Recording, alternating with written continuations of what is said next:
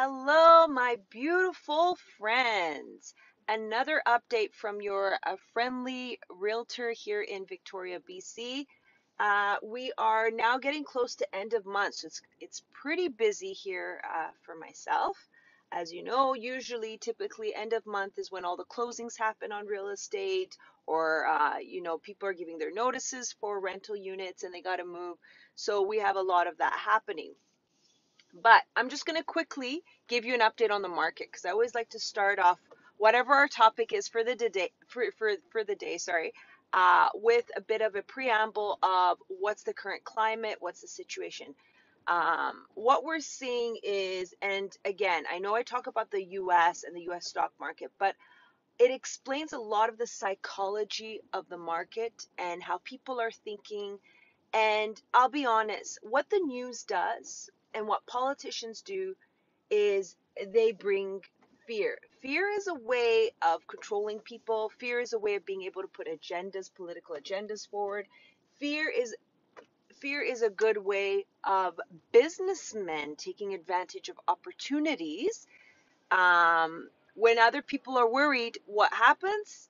Those who fear doesn't worry them, they go ahead and see where there's good deals, and they take advantage of those, okay?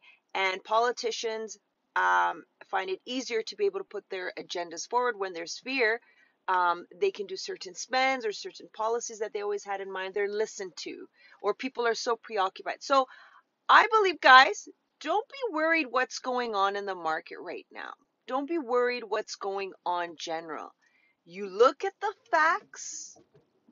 You digest the facts, put the emotions out of it, and make the decision.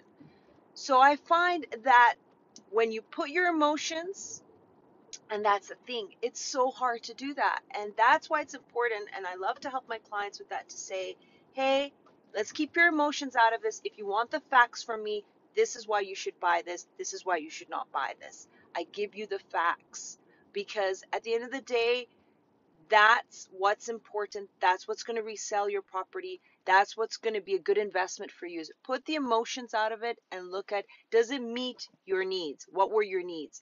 And again, that's something we'll go through. But why am I going through this whole emotions, fear? The COVID, it is, we got to be careful of it. Wear your mask, sanitize, keep your social distance, do all your due diligence. But does that mean that you're going to die?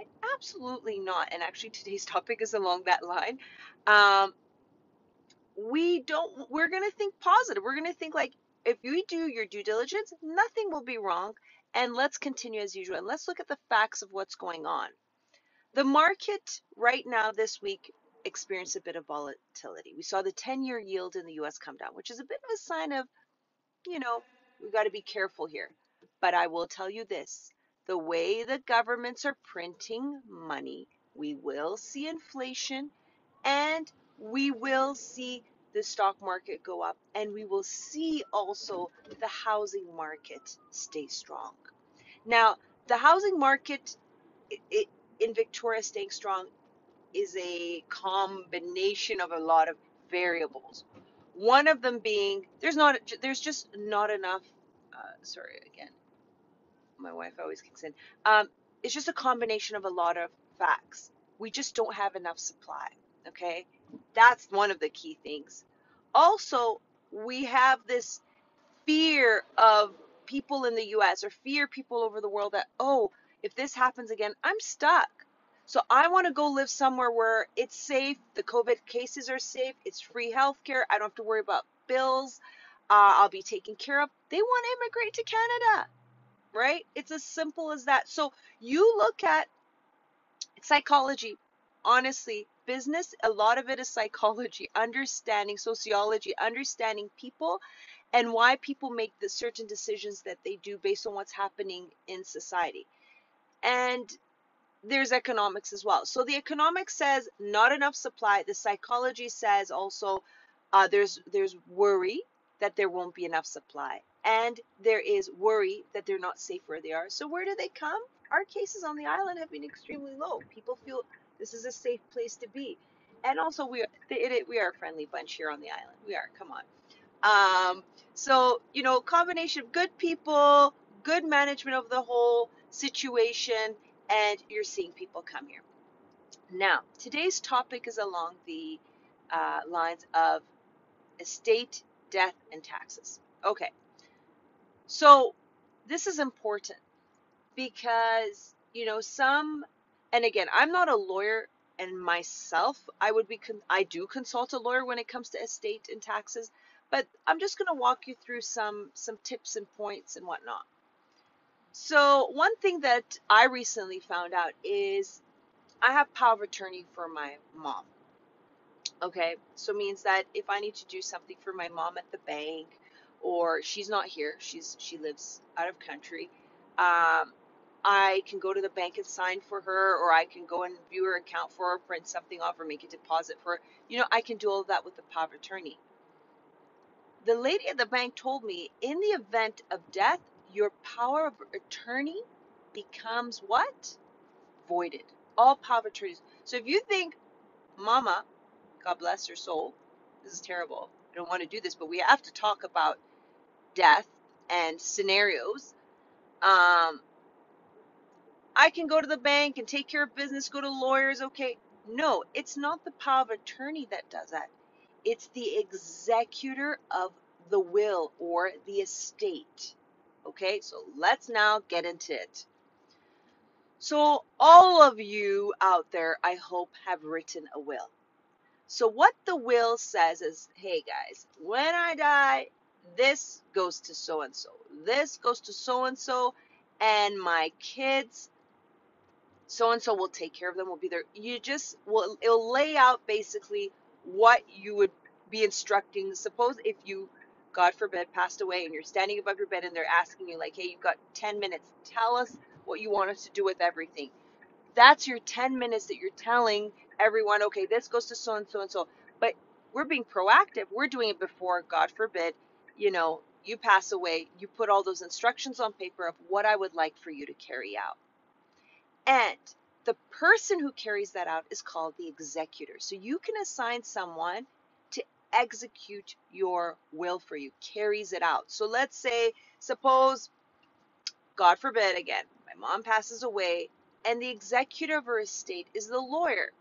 And my sister's not happy. She's like, man, you know, you got two properties, I only got one. What's up with that?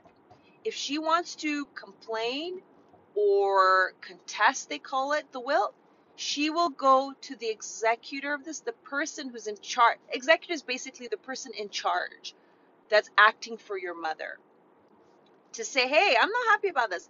So, and the executor does bill what we call your parents, my mom's estate. So your mom's estate basically hires an executor, or her, to carry out what she wants and bills what she has. And also the executor makes sure that everything goes properly through, because you got to pay taxes. So if you think, oh, that's just going to come to me when Mama passes away, no.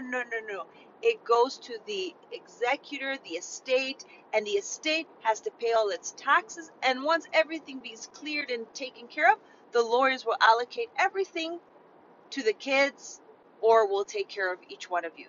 But before it even gets to that, it has to go through the estate, taxes, and the executor for them to carry it out. In the event there's no will and there's no executor, it goes to the government, basically takes over and says, we will act on behalf of her and we will do all our due diligence. It'll go through probate and all of that. And that is why, dear friends, it is so important to make sure you have a will, you have an executor, because you, honestly, your will can be contested by people. People can go and just like rank up your bill, because they'll keep asking the executor questions, and the executor will have to keep digging and keep billing your estate for it. You'll lose money on the other end that could go.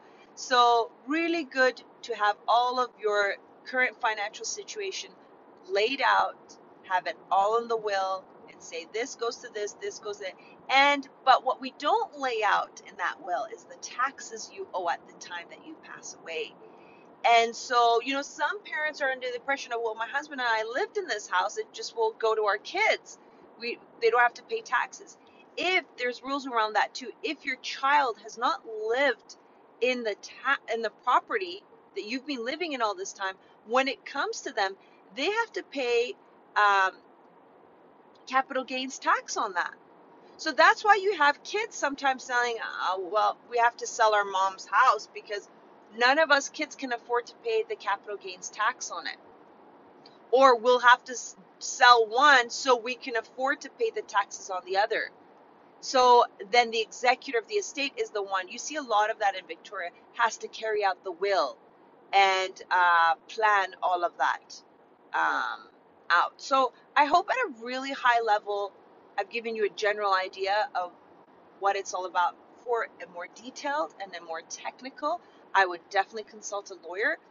But the other thing is, there are certain things that you can do to avoid that. So let's say, suppose my mom's property, she wants to leave it to me, but she doesn't want me to pay any taxes or worry about it. She can put me on what we call the title of the property. So in the event, God forbid, she passes away, I just put, and there's a way you register them on title, where when she passes away, I just take over whatever is left of it, and there's no taxes and whatnot. And that's the other thing. When, let's say I wasn't on title, okay? I wasn't on the legal part of the property. And Mom, God forbid, passes away. Mom's going to kill me, by the way. I'm killing her off today. I love her to bits and pieces, too. Okay, so God forbid, Mom passes away, and I'm not on title.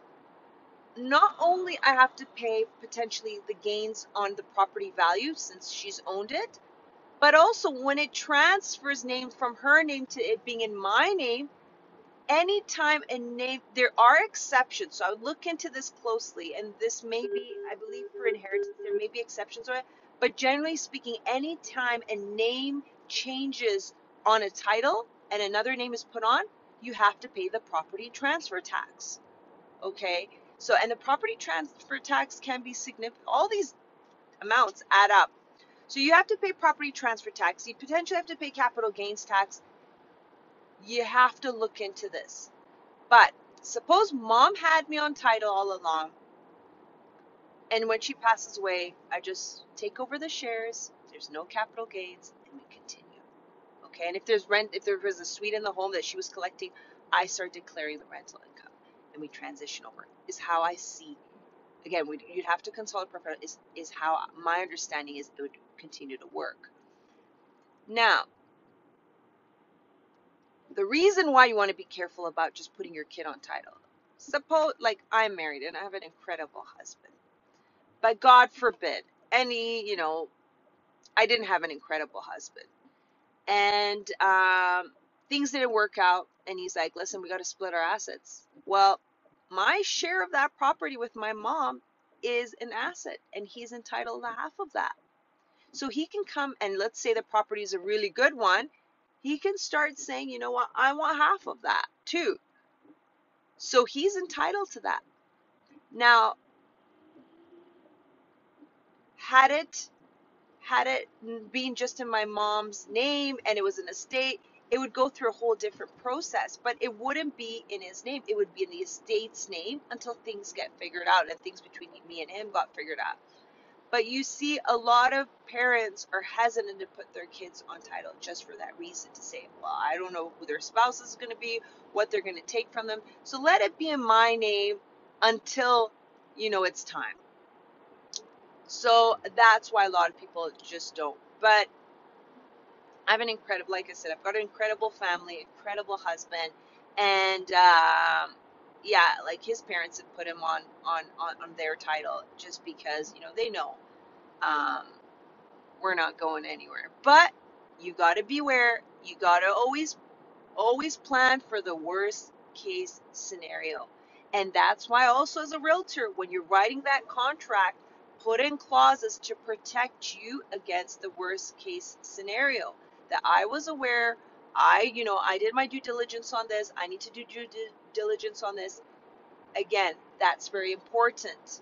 I always say preventative versus reactive. If you can prevent a headache it's way easier to just write it down or be proactive about it. So same thing with taxes and death. If you want to be proactive about it and not be in a crazy situation where you have to figure out who the executor is, in the government's hand, you're at their mercy. It's so much easier if you have a will, an executor, an accountant. They take care of everything. It's just a smooth transition.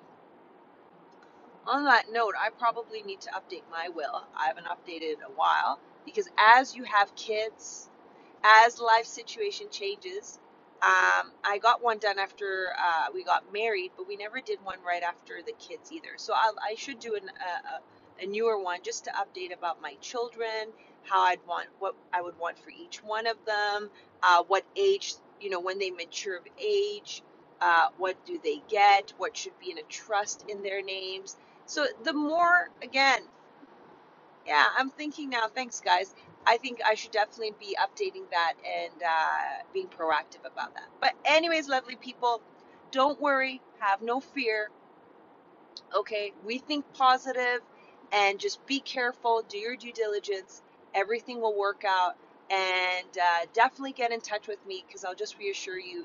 And being positive, remove positive, and when you make decisions, you feel good about your decision. Because the whole way to get to that decision, you did your due diligence and you were careful, but you still move forward and you're positive about this is what I want to do. Okay, so I love you guys. I can never say bye to you guys, but I gotta go. Take care, cheers, and be safe, y'all.